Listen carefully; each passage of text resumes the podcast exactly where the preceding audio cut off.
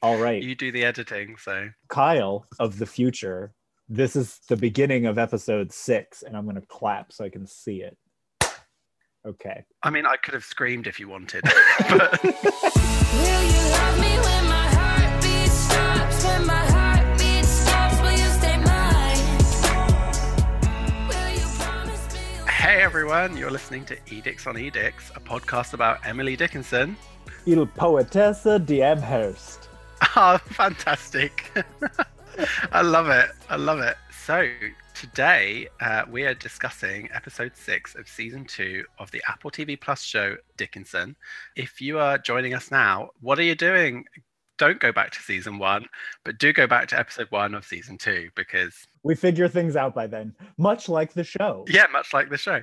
Um, and in today's episode, the Dickinsons go and see the opera. Very, very exciting. So this is episode Split the Lark, written by Alena Smith and directed by Silas Howard. Mr. Howard uh, directed episode five as well, which Yes. we have discussed, and you can go and listen to that with our wonderful guest star. Graham. Yeah, he's he joined us and had a great discussion. So do go back and listen to that. But yeah, split the lark. Split the Um, Lark, an episode that gives us exactly what we want within the first 30 seconds, which is Jane Krakowski singing. I love it that she kicks the doors of the opera house open and she says, "We're here," and it's it is everything. you know that they're like desperate to get Jane Krakowski singing in everything because she's so good. Yeah, she she is just she's well. It's surprising, isn't it? Because we've discovered that um, not only does Jane Krakowski have a great voice, but also Ella Hunt has a Mm, great voice as well, as we yes. As we find out in this episode. So, do you want to do a summary of the episode, Kyle? I put you on the spot again. I was about to say, yay, my least favorite part of every recording session. As you say, the Dickinsons, all of them, including Sue and Austin, are attending the opera in Boston. I did not mean to rhyme, but I'm going with it. but yes, so during this experience at the opera, Emily and Sam spend time in Sam's box because Mary has not attended Hmm.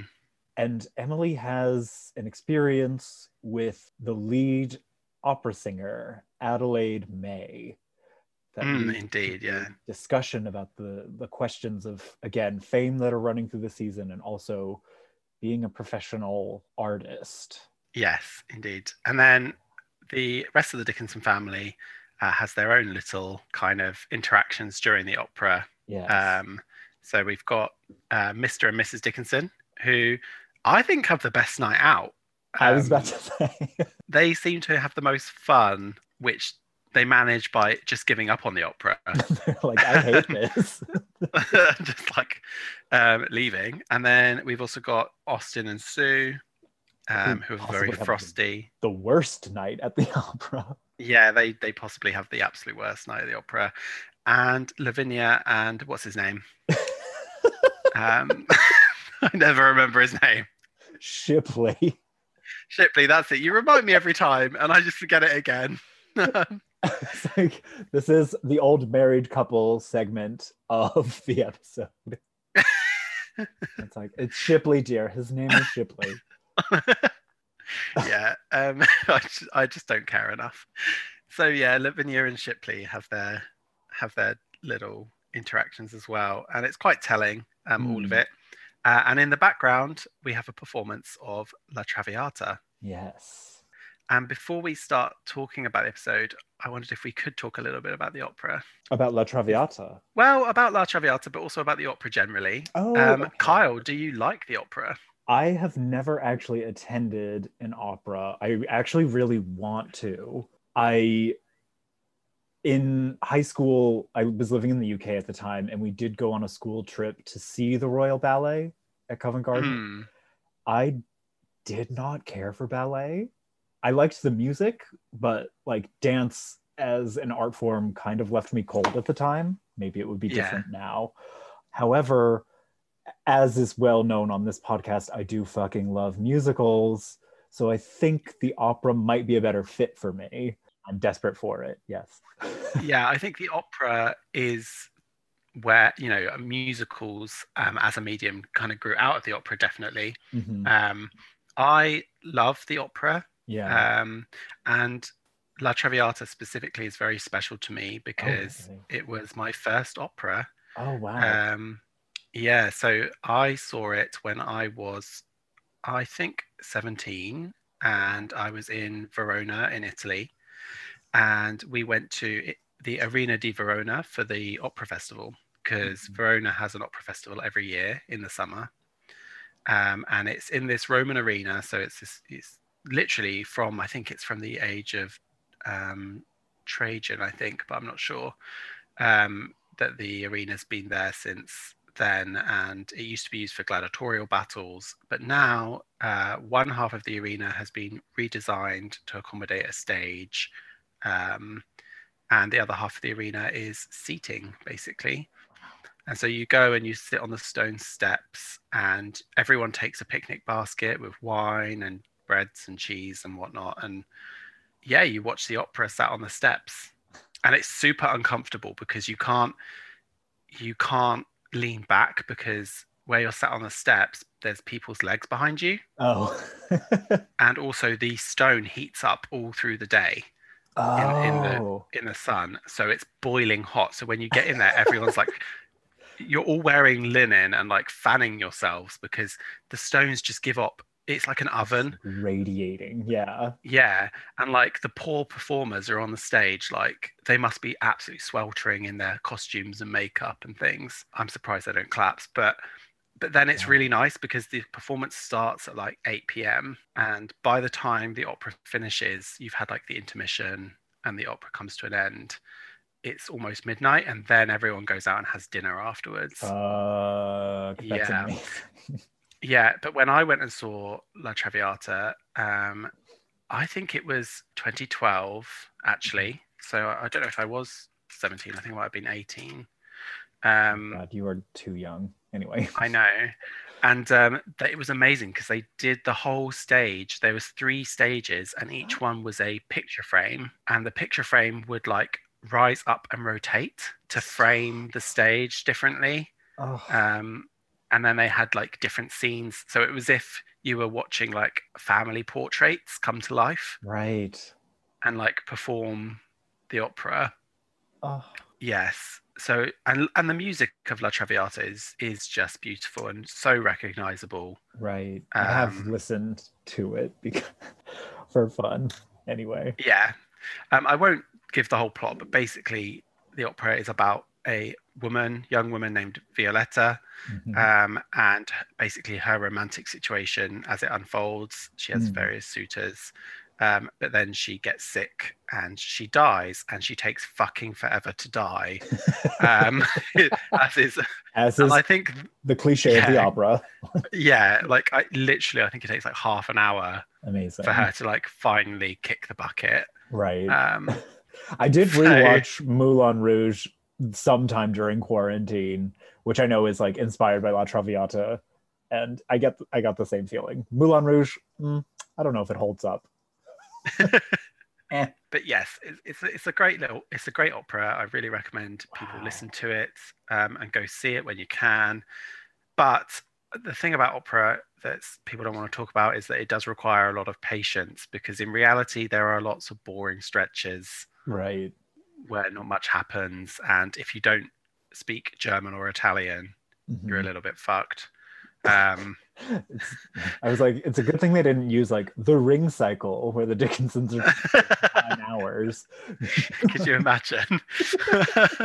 yeah, and, and I think going to the opera is a Mm. very like I, I love how because the Dickens in the episode, the Dickinsons are kind of like this is a treat for them, even though they're like Right. upper class Yes. or upper middle. Yeah, you know, even though they're upper class in Amherst and stuff, for them it's like, oh, we've gone to Boston to see the opera, you know? And I had read in preparation for this one that they actually opera was kind of a trendy thing at the time in America specifically. Like it was coming into its own popularity. Like touring groups were coming out of Europe and there was a market for it in America. So this was fairly accurate as far as the upper middle class and upper class people attending it. it's interesting, isn't it? Because it's like Sue with her salons and Yes. the opera and everything. It's very like you can see like these wealthy Americans like tapping into their European roots almost, like trying Mm. to trying to emulate. um emulate yeah i guess like try to emulate the sophistication and like elegance of what they imagine europe to be like Mm. i mean that's what mrs dickinson says doesn't she "Uh, everyone looks so elegant Should have worn um, my cape. should have worn and it's like of course she wore her cape the like sue's literally wearing a cape The low boil anger of Mrs. Dickinson towards Sue is one of my favorite things. and I love it because it's like Mrs. Dickinson is resp- she created this monster. Yes. Like she she directly was like she was she's been pressuring Lavinia and Emily to be the perfect housewives and then she like mentors Sue into it and now Sue has outclassed her yep, and she Um, hates it. and she hates it. Yeah, she absolutely hates it. But yeah, it's interesting. So the Dickinsons are at the opera and and in the in the context of the episode it seems like it's the first time they've seen the opera, right? Yes, Emily says she's never seen it before. Yeah, and they all have differing reactions Yes. to it. Um, Yeah, Austin seems to have no real response. The the older Dickinsons cannot wait to get out of there. Lavinia loves it, and Emily experiences what she experiences, which she experiences a rapture, I think, yeah, I think it is. and I don't mean that in like the evangelical religious sense of rapture, but in the original literal sense of having a rapturous experience. I forget what movie my fr- my friend did a, a study abroad in France, and they went to see something. I forget what it was, like a, a film, and like her host mother said, uh, like "C'est ma vie," which is like it ravished me. Yeah. Um, and that's what I think happens to her. Yes, and oh, that's such a French thing to say. I know, well. isn't it? it ravished me. Um, I'm going to use that all the time now. Oh yeah. it ravished me. Again, I don't Um, remember the context, but that phrase lives in my brain rent free. Yeah, and that is that is the kind of the Hmm. feeling that a piece of art or a, pe- a performance can yes. can hollow you out and Mhm. fill you up. You know, they, they all have differing reactions to to the opera as performed by Adelaide May. I want to correct myself. Oh, you want to correct Sorry. yourself? I Go on. said that Austin had no response to the opera, and that's not true. He cries. yes, he does. Yeah. He definitely cries at the opera. What's surprising? What's surprising to me is that Sue doesn't have more of a reaction Yeah. because it's a it's a it's a uh, well it's an opera about a woman who is well she's a courtesan Mhm. um but basically she is alone in the world and is looking to move up in the world through romance through her kind of romantic attachments yes. and then she dies young of a terrible illness and like sue's whole family died from like consumption so you would think that for her it would be a little bit triggering It's a bit Um, on the nose almost. yeah but she doesn't seem to really Mm. Have any response. And it's almost- no and it's almost as if it's like sue in her desperate in her like attempt to be cutting edge and she just sees the art as a tool of Mm. social advancement rather than Mm. i don't know You don't think that in how intense that experience could be, she isn't just rejecting the feelings entirely. maybe but but i think there's like an element of of no longer that that her that her her lust for advancement and fame might be overpowering any emotional Yeah. response. yeah Mm. but we'll see because i think it's very symbolic that she is the object of emily's fantasy, Fantasy. later Yeah. yeah before we go on to talk about emily emily's Yeah. interaction i thought we could talk about mr and mrs dickinson because okay. they they just they make me laugh so much like within like five minutes of the opera starting well first of all when they sit down it's that classic thing of where where mrs dickinson's like is he going to wear that hat all performance it's like everyone has had that experience of sitting behind someone in the cinema or the theater oh my and they're god. like blocking your view because they're inconsiderate and not aware of like Ugh. what's around their surroundings.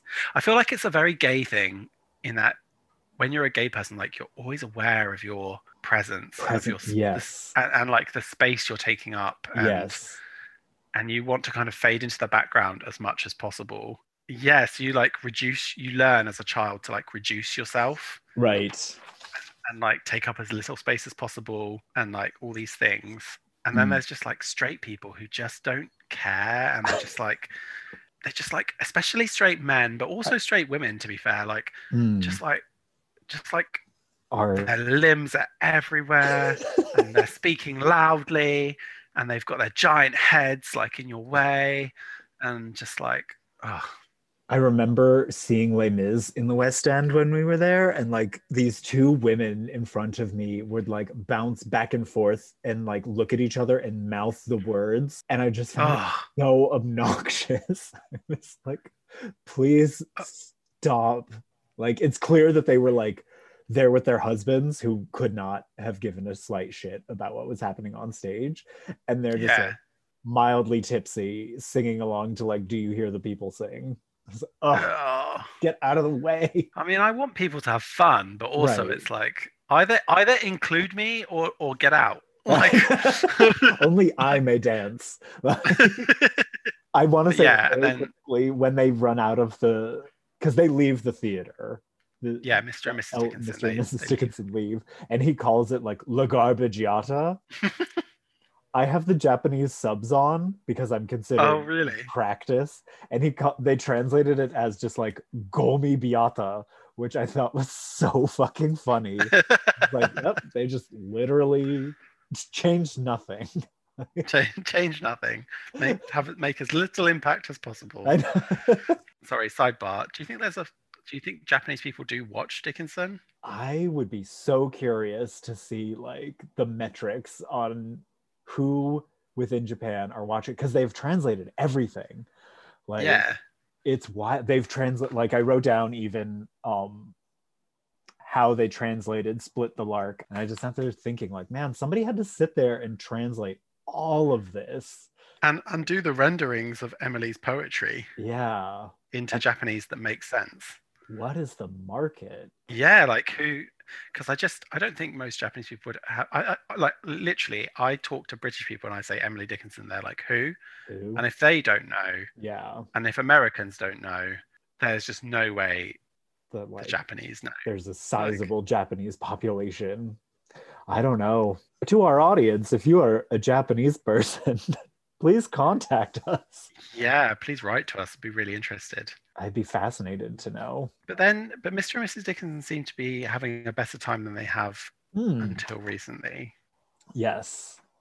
They seem to be on the ups, having had their conversation, but I don't know if that necessarily resolved. No, but they. No. I think it's they kind of rediscover in their mutual dislike of opera what they originally liked in each other, yes. which is really sweet.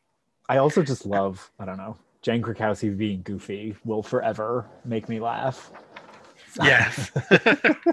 so let's talk a little bit about the main event. Um, oh, I just wanted to say I did write down at one point with Lavinia and Shipley, um, he tries Oh, yeah. to like put his hand up her dress and she's like, no, which is something that had happened previously at like at Christmas dinner for Lavinia. But I oh just, yeah. Yeah, I just wrote a note that I I might edit this out because I just think it's funny, but I just wrote a note to myself that was my friend once gave someone a hand job at Phantom of the Opera because they were so bored. so make of that what you will. Perhaps it's a universal experience. Someone's getting something done at the opera. Well, people did. People did go to the opera for other reasons than to just see the opera. Like yes. it was partly about being seen yourself, and I think Mrs. Dickinson and Sue are both very aware of this, Mm. right? Because Mrs. Dickinson is very eager to know where their seats are, and then she finds out that they're at the very back, and Sue and Austin are in a box, Yes. and Mm. it's kind of like Sue's wanting to present herself in many ways because that's what people sat in the boxes for was to be seen Yes. but she also manipulates sam into Mhm. taking emily to his box thereby meaning that everyone will see them together and she's kind of watching the two of them as well to make sure it's like playing out how she wants it to. yes yeah she's she's paying attention to what's going on and With- it's it's yeah. more it's more examples of sue pushing emily towards something that emily perhaps is not necessarily in emily's best interest depending on what you think of sam bowles Right. And that leads to this this confrontation between Emily and Sue um, about the letter that was written to Mary. oh between emily and sam Oh, sorry. Yes, Emily and Sam. Yes, yes, yes. yes so so emily yes so emily gets in the box with sam and Mhm. she doesn't realize that there's anything wrong particularly Right. But when she presses Sam about the publication of her poem, he says, We have a problem. And yeah, it, it basically it comes down to whether it's true or not, her having written that letter to um, Mary is a significant problem for Sam. Um, because he sees it as Emily confirming rumors that he is getting on with her, and he's worried that Mary that that has disturbed Mary, is what he says hmm Made her feel violated. made her feel vi- that's the word wording he uses isn't it made her feel violated and he and emily have a bit of a confrontation about this and i think Mhm. emily like i think really holds her holds her own because she's not aggressive at all but she No.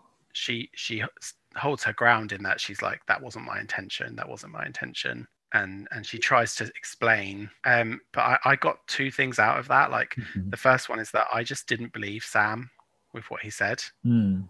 and I wondered whether or not it was more a situation of like Mary got the letter and he's upset not because Mary's upset, but because he is jealous Oh, of Emily going to Mary. Interesting. And he doesn't want them to to know each other. To know each other. He wants to sort of be the arbiter of who can speak to whom.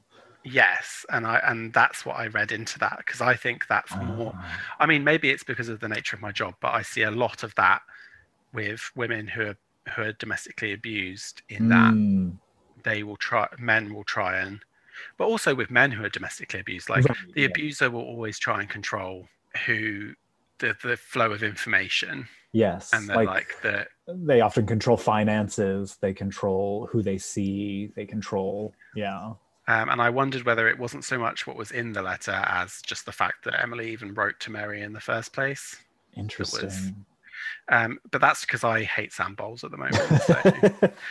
and then the other thing i got out of that is like sam wants emily to be this like eccentric poet when it's convenient for him Mm, um, but but when she does something eccentric like Yes. write a poetic letter yes. to mary he realizes that oh like her eccentricity isn't for show.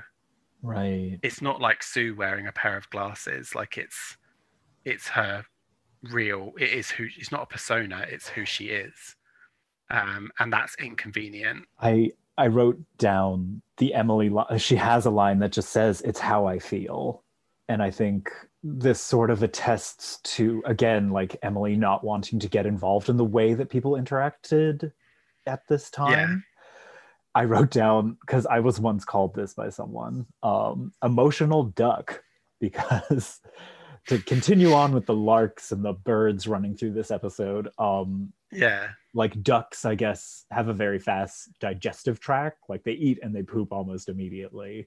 And so like Yeah. i was called an emotional duck because i feel my feelings very intensely and obviously. And i was just like ah emily's like that. She had that feeling, yeah she wrote it down and she sent it. She didn't think about like oh this isn't how people are supposed to interact yeah and it's it's go it's that whole thing of like um she has no pretense about her yeah. and sam moves in a world where everything is pretense and fakery and yeah. and so for him it's like oh god like this is real. Yeah. And she she is a genius but that also means that she's unpredictable and she can't be controlled and Mm. and she she'll behave and do strange things and i think it, i relate to that so much because i just think like because my opinion is that these days a lot of people sing the praises of diversity and sing the praises of like being different and being unique and everything. Hmm. But then so many of the people who will say that when they meet someone who's genuinely not like them or who is genuinely different or Mhm. unique, they'll be scornful of it or they won't they won't recognize it or they won't accept it. Hmm. Um, and they're not they they find it challenging and stuff because their idea of what is different and what is unique is so shaped by other people Yeah. because the reality is is like we're not all free thinkers like for most part most of us get our ideas and our beliefs from what's around us Authority so figures or school Yeah. or yeah, what we see every day. yeah and so i think it's like very common now people sing the praises of like oh you know they're so unique so special have such a unique view Hmm. um, but then when someone actually is because because it's like i said before like geniuses and people who have differing opinions of they they can be difficult Yes. you, I mean, you've probably encountered it in your job as well. Like really creative people can be difficult. So difficult to work with. I was actually I was trying to think if I had worked with anybody who fits that bill, but honestly, like a lot of the the famous people that I've worked with have to sort of control that because of how social media operates now. Like they have to be careful about how they interact and they have to be careful about their appearance within the world. So that's I don't know. I'm I mean, that's that's kind of bad. That's that's what Right. Sam Bowles represents. I was to about me. to say, so that's the Sam Bowles side, which is the control and which is the the stuff which is celebrated, which is celebrated because it manages to still fit the mold while pushing against it slightly. Yeah. Whereas Emily is legitimately avant-garde, Yes. and that makes her difficult. And Mm. Sam's seeing that, and he's like, I don't want to deal with it. Yes. He he tries to shut it down by just saying the romance is between you and yourself. Yes. And also, when she when he off when she offers him her poem, she writes a poem for him, "Split the Lark."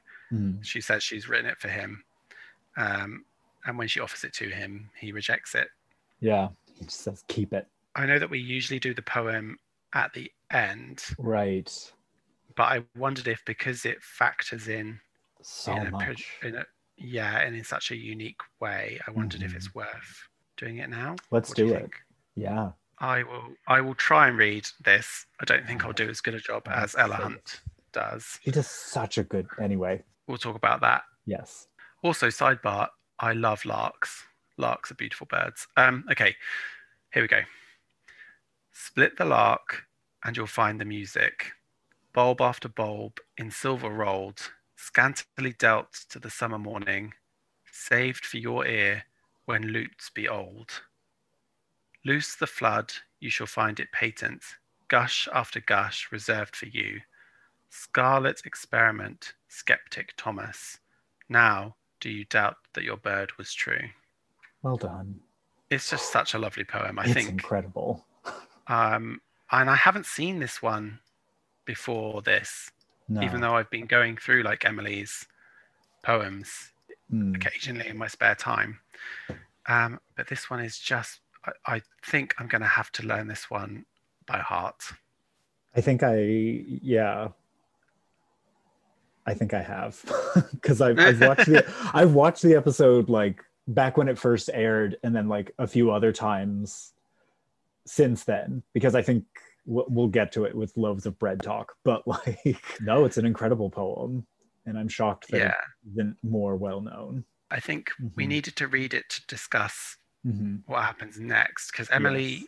she, Sam rejects her poem hmm and then she reads it herself. Right? She while she's watching She's the opera. it, yes, and looks out at Adelaide as she is performing Violetta singing Yes. Adelaide transforms, or not transforms. Adelaide is just suddenly Sue Yes, in the golden Sue- dress. in the golden dress from episode five. Episode one is when she first wears it, I believe. Yeah, it's just so symbolic, isn't it? It it's is. like it's Just- like the Midas. It's like Midas touch. It really is. Yeah. And Sue sings the poem to Emily, Yes. And if you're listening to this, like I absolutely recommend you just go onto Spotify or go onto YouTube and search Split the Lark, sung by Ella Hunt. Just give it a listen because it's short and sweet, but it's Mm. it's really good. So Emily has this the the ravishment, like the the rapturous experience. Have you ever have you ever had that kind of reaction to a piece of art? Yes. Weirdly, it wasn't performance art, which surprises me. I forget, maybe I've talked about this already, but that summer of 2019 when I saw like the Van Gogh sunflowers, like Mm. something, I was just like, oh, I get it. It was more profound than that. But yeah, I have. Have you? There are some poems that have stayed with me Hmm. um, that they've their words have been powerful enough to evoke something yeah. and some pieces of music Hmm. have really moved me but i don't think i have ever had a really rapturous experience from art Hmm. i've had a very rapturous experience in a different context Mhm. uh, sat in a corner of a cathedral once Mm. I had a kind of experience that like absolutely definitely ravished me or like wrecked me Mhm. um, but no I've not yet encountered a piece of art that has elicited that kind of movement And I wanted to ask if a cathedral wouldn't be considered art in some form. I think the cathedral was not the Hmm. the cathedral was not incidental but Conduit. I don't know. I don't know Hmm. Yeah. What do you think it means that Sue's on the stage singing to Emily like this? I mean, why? What? What's the significance? Why? Why? Why do any of this bit? Why have Why this do musical interlude? Yeah. Why have Yeah. this musical interlude? Well, it is what comes later in her conversation with Adelaide herself, which is like we experience art individually. Like, and for Emily, this moment is about Sue singing this poem to her and like having her I, I don't want to like read um, too much into it, but the fact that like episode one has her unable to read one of her poems out loud at the party where Sue is wearing this, Mm, to then having her in this outfit singing this poem, like, and having it be about I don't know the the the final line too. It's hard to do this without talking about the poem. Like, do you doubt that your bird was true? Like, because so much of this poem is about taking that moment apart and like the difference between feeling the song and hearing it and and then analyzing it later. Like when i had that experience with the van gogh painting like my friend from high school was there and she was just kind of trying to hurry me along. And i was like ready to break down and cry like mm, and it was so Mm. funny to have this like completely disparate experience going on. Um yeah. My interpretation of this is not that Sue is encouraging Emily to seek fame, but Mm. quite the opposite. In that Mm, Sue is Emily's muse and Yes. also her voice. yes Um, and Oh, I did not mean to imply that she was telling her to pursue fame at all. It was about how intensely per- like personal that experience was. Yeah, and I think that I think the significance of Sue singing this this poem for Emily is Mm. that their poetry is between them, Mm. and we know that so many of Emily's poems were addressed to Sue and were written Sue. for Sue. I think that this poem poem is encouraging Emily because it's like when she had writer's block, it's like loose the flood and you Mm. shall find it patent, gush after gush, reserved for you. But yeah, it, it kind of speaks to that connection between them. And I, I think Sue is the bird, Sue is the lark. But if, and maybe we can fold this into the conversation about what happens next in the episode, but like Yeah. to go into the poem and what it's actually saying, like you have to kill the lark to split it. Like if you want to Yeah. find the music, you have to kill it. And I think this loose the flood is to release like to split it open and gush after Yeah. gush. Like these things that were for you are now out. And that final line of like now do you doubt that your bird was true like you had to kill it to get your answer Yeah. and like you have destroyed it and i think that speaks to this this conversation about like poet like publishing and poetry and art and fame and like what does it mean to put that out into the world and that Perhaps, yeah, the whole idea of publishing her poetry would be destroying her poetry because right. it would be it would be taking something that is free Mhm. and um killing it. Yeah. I don't know. It it it's a very intense poem and it's a very intense moment. And I think like some of the time that the show uses Emily's poetry it can be a little cutesy. Yeah and I think this one like is a it it it's perfect for the context of the show and for what it's doing and for what the episode is talking about. Like these two are intensely emotionally involved with each other.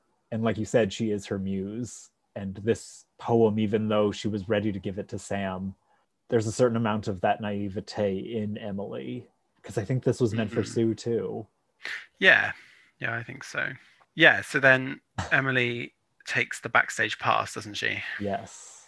That sam has left behind. Hmm um, and she goes and pays a visit to Adelaide, adelaide may.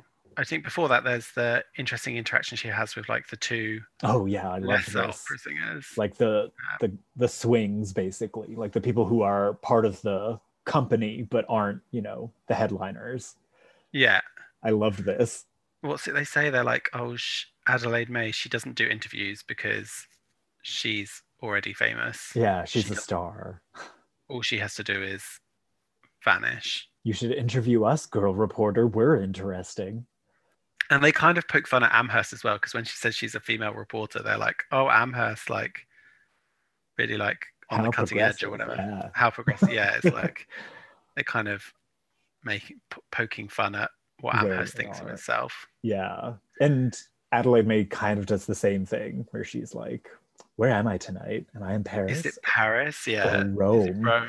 And it's like, no, you're in sh- like shitty little Amherst. oh, they do Um, they do go to Boston. They are in Boston. But to be Oh, fair, sorry, you're right. They Boston are in Boston. sucks. I mean, I think it's it does not so much that Boston sucks, but it's just like she's making a point, isn't she? Like Oh, no, I've sung in Boston. Rome and Yeah, Paris. yeah. Like this is Boston. It's nothing special. Look at me. Yeah. Which let's talk about Adelaide May. I loved her. I loved her. Like, Who played who played Adelaide May? Kelli Barrett. Kelli Barrett, did you say? So Adelaide May is not a real person. No. She's a composite character. Um, yes. because she's taking elements of other famous kind of opera singers from the period um, and throwing them together. Um, But she is an interesting character. Yes. And the actress has been on Broadway. So she has singing chops. Oh, she also wow. I've been meaning to watch the Fosse Verdon, like Verdon um miniseries, and she played Liza Minnelli in that. Good for her. Not bad. Yeah. So she's she's she is so she is a performer. yes. She knows what it's like. Yes. So she's speaking from she, she's drawing her character from experience in many ways. presumably. Adelaide May is very skeptical about fame, isn't she? She she's like um I don't think she's skeptical. I think she's very um realistic about it. Like jaded. yes, my note is jaded and I fucking love it. Like to make her feel th- like Emily says you've made me feel things that I'd never felt before. And she's like, "Oh, what's that like to feel things?" Yeah. Because she feels nothing, doesn't she? She gets up on stage, she performs. Yep. It's the same every night, and it's all a show. So none of it's no, none of it is real. You just saw the most moving performance and I felt nothing. And I have like I mean, people could look at my IMDb page. I don't know. I've worked with like uh, decent, like I worked once. Okay, I will name drop once on this podcast. I worked with Alicia Vikander, who like won an Oh, Oscar yeah. for The Danish Girl and was like in Ex Machina. She's younger, so she's not jaded, and like she was actually very lovely to work with and all of that. But you can see like they switch off. Like professional actors do switch on and switch off Yeah. and we as an audience don't always see that or ever see that because that's the illusion that's what we have bought into Yeah. and so like to go backstage and to have this experience of having it switch off for emily And I think that's such an alien thing for Emily because Emily doesn't Yeah. switch off. Because No. again, it's this idea that she is fully genuine. yes She is not. Um, she's not faking it because she is fully genuine. The intensity that she has, she expects from other people. yes Because to her, she ex- she just thinks she's the norm, right? As you do. Like if you don't, if you, we only can base things on our own experience, and right we we often assume, especially when we're young, that other people think the same way we do. Hmm. Um, i feel like i still felt she- that for a long time and, and yeah, and then and so for her, she expects this intensity, this romance, this passion, um, this rapture. She expects that for other artists, yeah but actually, that's not the reality. For for for Adelaide May, it's a performance. It's a, it's fake. It's a show. It's an impression. Whereas Emily's the real thing. yes and they they Um, even make the point that like adelaide may isn't a real name it's a stage name like Yeah, even that element of her is fake yeah. And we never find out her real name. nope She doesn't even consider that it's worth giving it to Emily. No. She almost doesn't want to speak to Emily when she realizes that she's a fan. Although I do think she then becomes very accommodating. Yeah, considering someone's like snuck into her dressing room, Dressing room, yeah. I'd be like, security. I know. she does look for someone to help her. Um, and, and then, she like, realizes there's no one there, and she's like, "This is it now." I guess I'll talk to this girl. Then they have that conversation about forever. yeah, she says there is there. Don't, uh, what's it? She says she's like, "Don't you know?" There's no such thing. The voice Yeah. fades, memory fades, and all of us eventually are forgotten. And this goes back to season one, where Death was telling Emily that she will be immortal. Right. um, and I think it's it's it's kind of Emily's maturing and she's questioning is there any such thing as immortality, which is one of the principal themes of her poems in, in reality. I'll have to send you the one that I found about her reading the news. Because Emily, when we had talked about like how Emily doesn't read the newspaper in the first episode of the season, Hmm. she has a poem about like the only news I read all day is like news from immortality. And I'm like, yeah, Oof. could not be bothered. Oh, sidebar! Like I noticed an interesting newspaper gag in another show. I was watching The Chilling Adventures of Sabrina, Hmm. um, which isn't a very good show. Sorry, um, but I was watching it anyway because I'm such a big like Sabrina fan. Sure. back in yeah. the day. Um, and there's a great like little thing where every episode opens with Sabrina. well, Not every episode, but most of the episodes open with Sabrina getting up in the morning and going down for breakfast um, with her aunts Hilda and Zelda. Yes. Uh, and every morning Zelda's reading a different newspaper from a different country in a different language. Oh, that's funny. It's quite nice. It's like nicely done. It's just in the background, but she's. I noticed because I was like, "Is that is that the like Mainichi Shimbun?" I was like, oh no way. I was like, is she reading a Japanese newspaper? Like, why is she just like in one of the episodes? That's that's amazing. anyway, sorry, sidebar. No, that's Um, fine. That's fine. yeah. See, you're you're teaching me, Carl, and I'm starting to notice things in Mm. shows. There are people like, who make those decisions. Everything yeah, exactly. screen is there because someone put it there most of the time, including that Yeah. Starbucks cup from Game of Thrones that I did not. yeah, so the, Emily has this confrontation again of like all of us eventually are forgotten, and that Yeah. leads to Adelaide taking her out on the stage, which is a thing you are not supposed to do in the theater if no one is there. Is that because it's dangerous? No, it's bad luck. But is that because it's dangerous? Maybe. I don't know. they have that you've seen Black Swan, yes? yeah. They have that shot where she like walks across the stage and they have the light out in the center of it. Yeah. There's like that light is for superstitious purposes to like clear like keep the spirits of the theater or something. I forget exactly. But Oh, like they need to keep they need to keep a light on the stage. Is that? yes. Oh, that's that's interesting.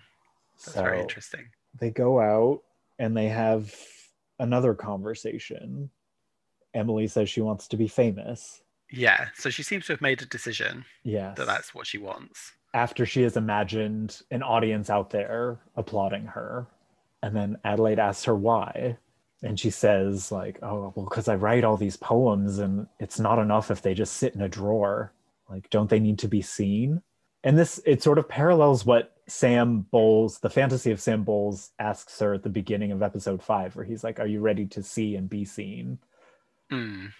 And Adelaide says, if you're seen, you're exposed, and everything that's exposed goes stale. Like critics turn on you, everything that was once in fashion becomes out of fashion, and they'll hate you for it.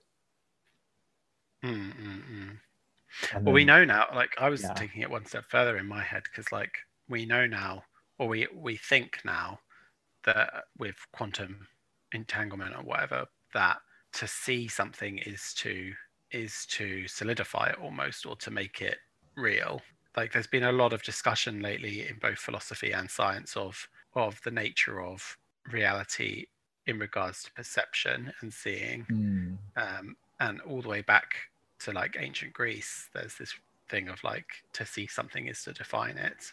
In in regards to like Emily here, I think there's the element of like again we've said it before, but like if, if people see her, yeah, then they will define her, and that will place limitations on her. right. So yeah, but also all those things that Adelaide says about you know the, they will get bored of you, The nature of they'll, art. they'll turn on you. Yeah. yeah. What it means. And they do, right? We see it now with cancel culture and stuff. Like, I yeah, I find some of the cancel culture discussion to be frustrating because it is I generally avoid it. Like we're recording this at a time when like you you watched Lindsay Ellis's stuff, yeah? yeah. So I think I watched her most recent thing about when she was cancelled and she put Yeah. And what like what it, mask off. Yeah, it was mask off. It's like an hour and a half long and she talks about like what it means to like have every aspect of your creative life detailed and thrown in your face. So we're actually doing this at an interesting time because I think like I did not know some of the stuff that she did and like whatever stuff people do stupid shit all the time. Like I think that's part of the point Lindsay Ellis makes is like Yes. um, you we all say and do stupid stuff. It's just that for some people it's documented better. right, like she has made a career out of documenting her stuff. Yeah. and like a, a lot of the people that are criticizing her, like if if someone had recorded their life and they could probably pull out loads of examples where Oh, they've yeah. been or said racist things or or Mhm. or done sketchy stuff. Like Yes. I was like, and she makes the point at the end of the video that she will be like extending the same amount of grace to them that they gave to her. And it is a very pointed, like, line to end your video on after the hell that she seems to have gone through. Like, I don't know what that is like.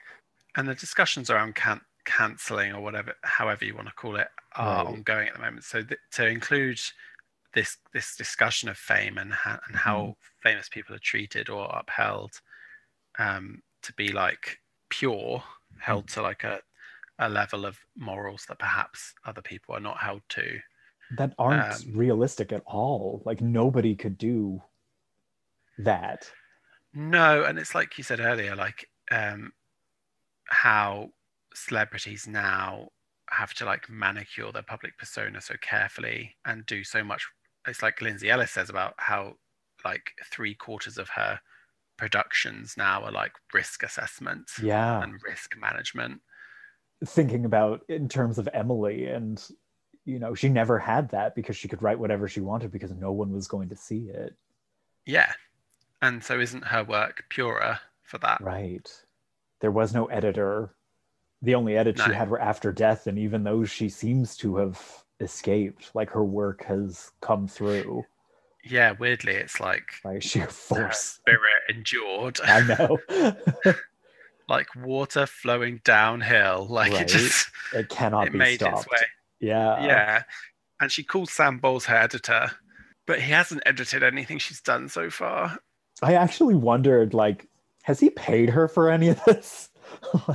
No, we haven't seen him pay her, I know. We haven't It's like for anything. he has given she has given him material. Has he paid her any money?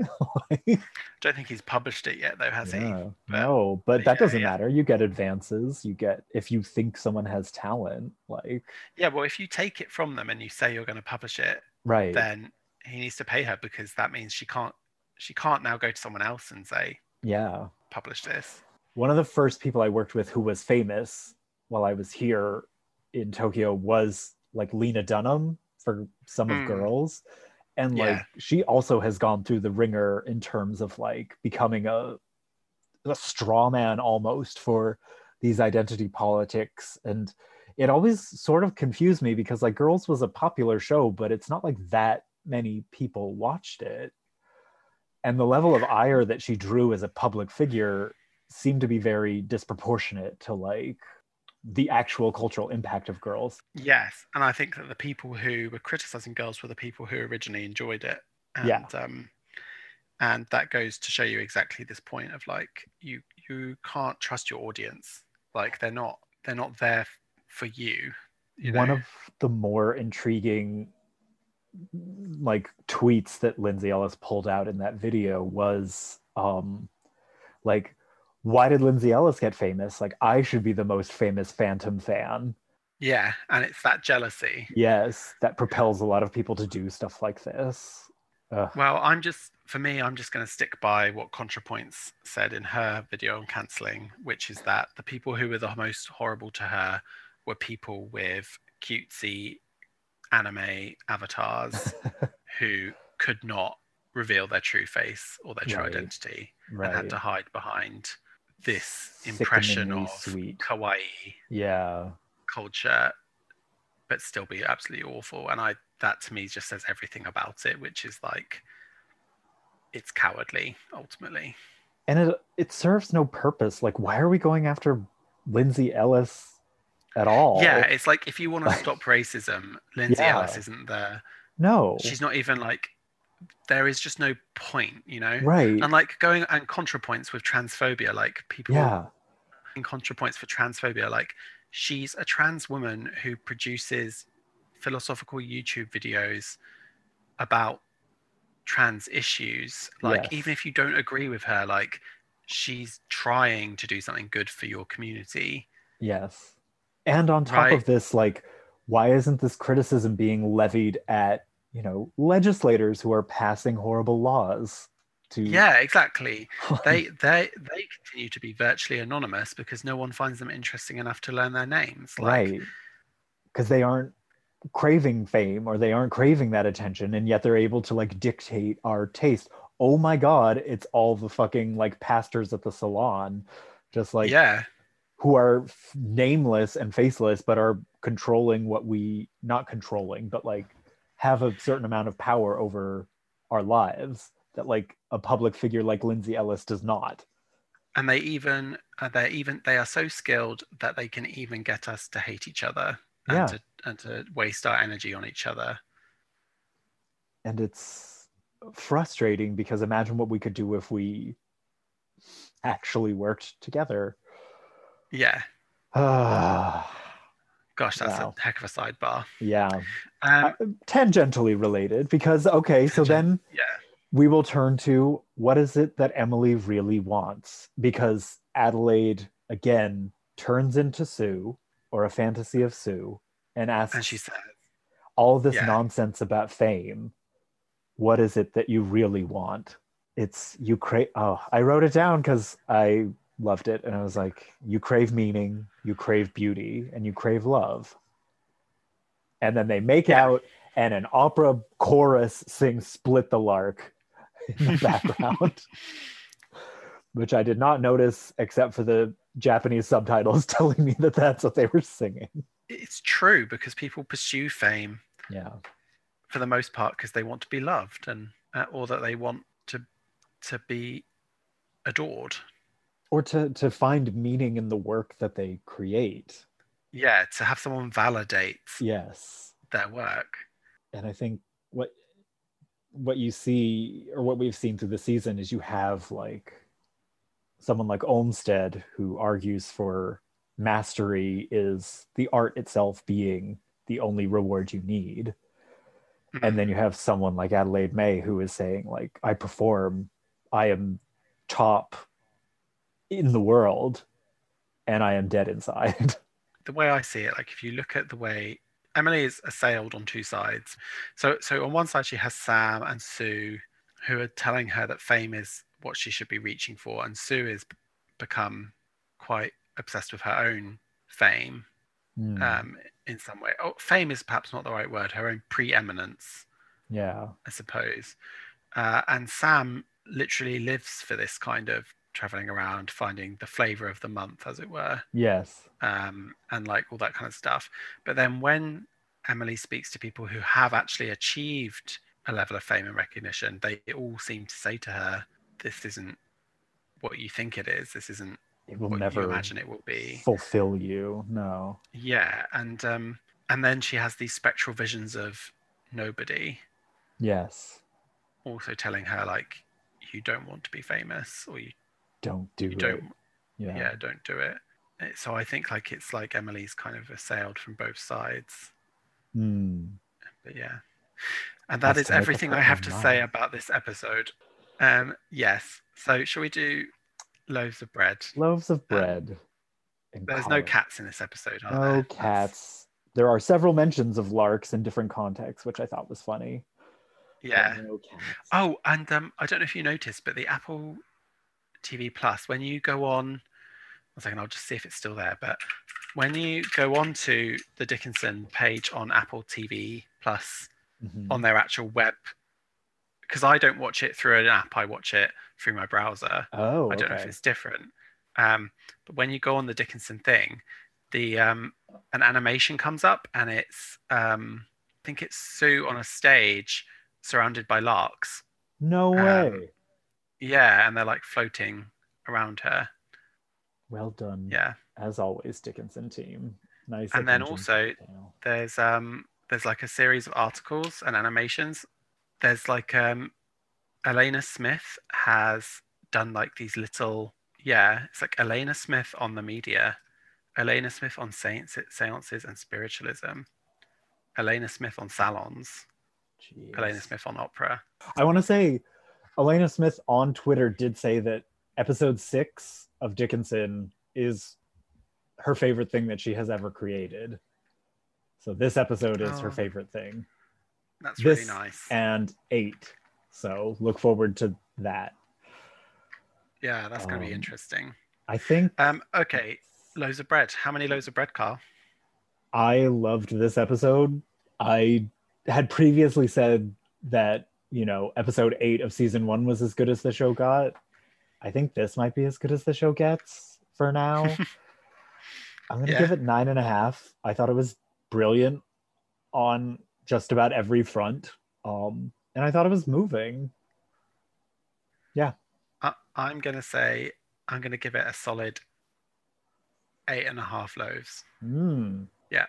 I also agree that it was a really good episode just because it kind of it was fun to watch. It was dramatic. It had Mhm. like great set pieces to it.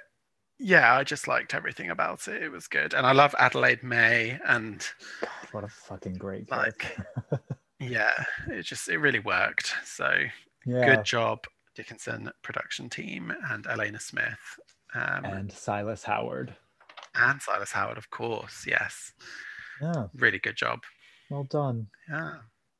Okay, everyone. So you can contact us um, at edicts on edicts, all lowercase, at gmail.com. do feel free to email us anytime you would like, and we will respond. We love to hear what you're going to say. If you email us, we will even read your emails on the podcast. Maybe. Um, maybe. No, we definitely will, even if it's abusive as crap. But then we will. then we will. then we will call bitch about out. you. Yeah. Yeah. Um, like Lindsay. All right. just like Lindsay. Yeah. Okie dokie. Thanks right. for tuning in, guys. Thank you.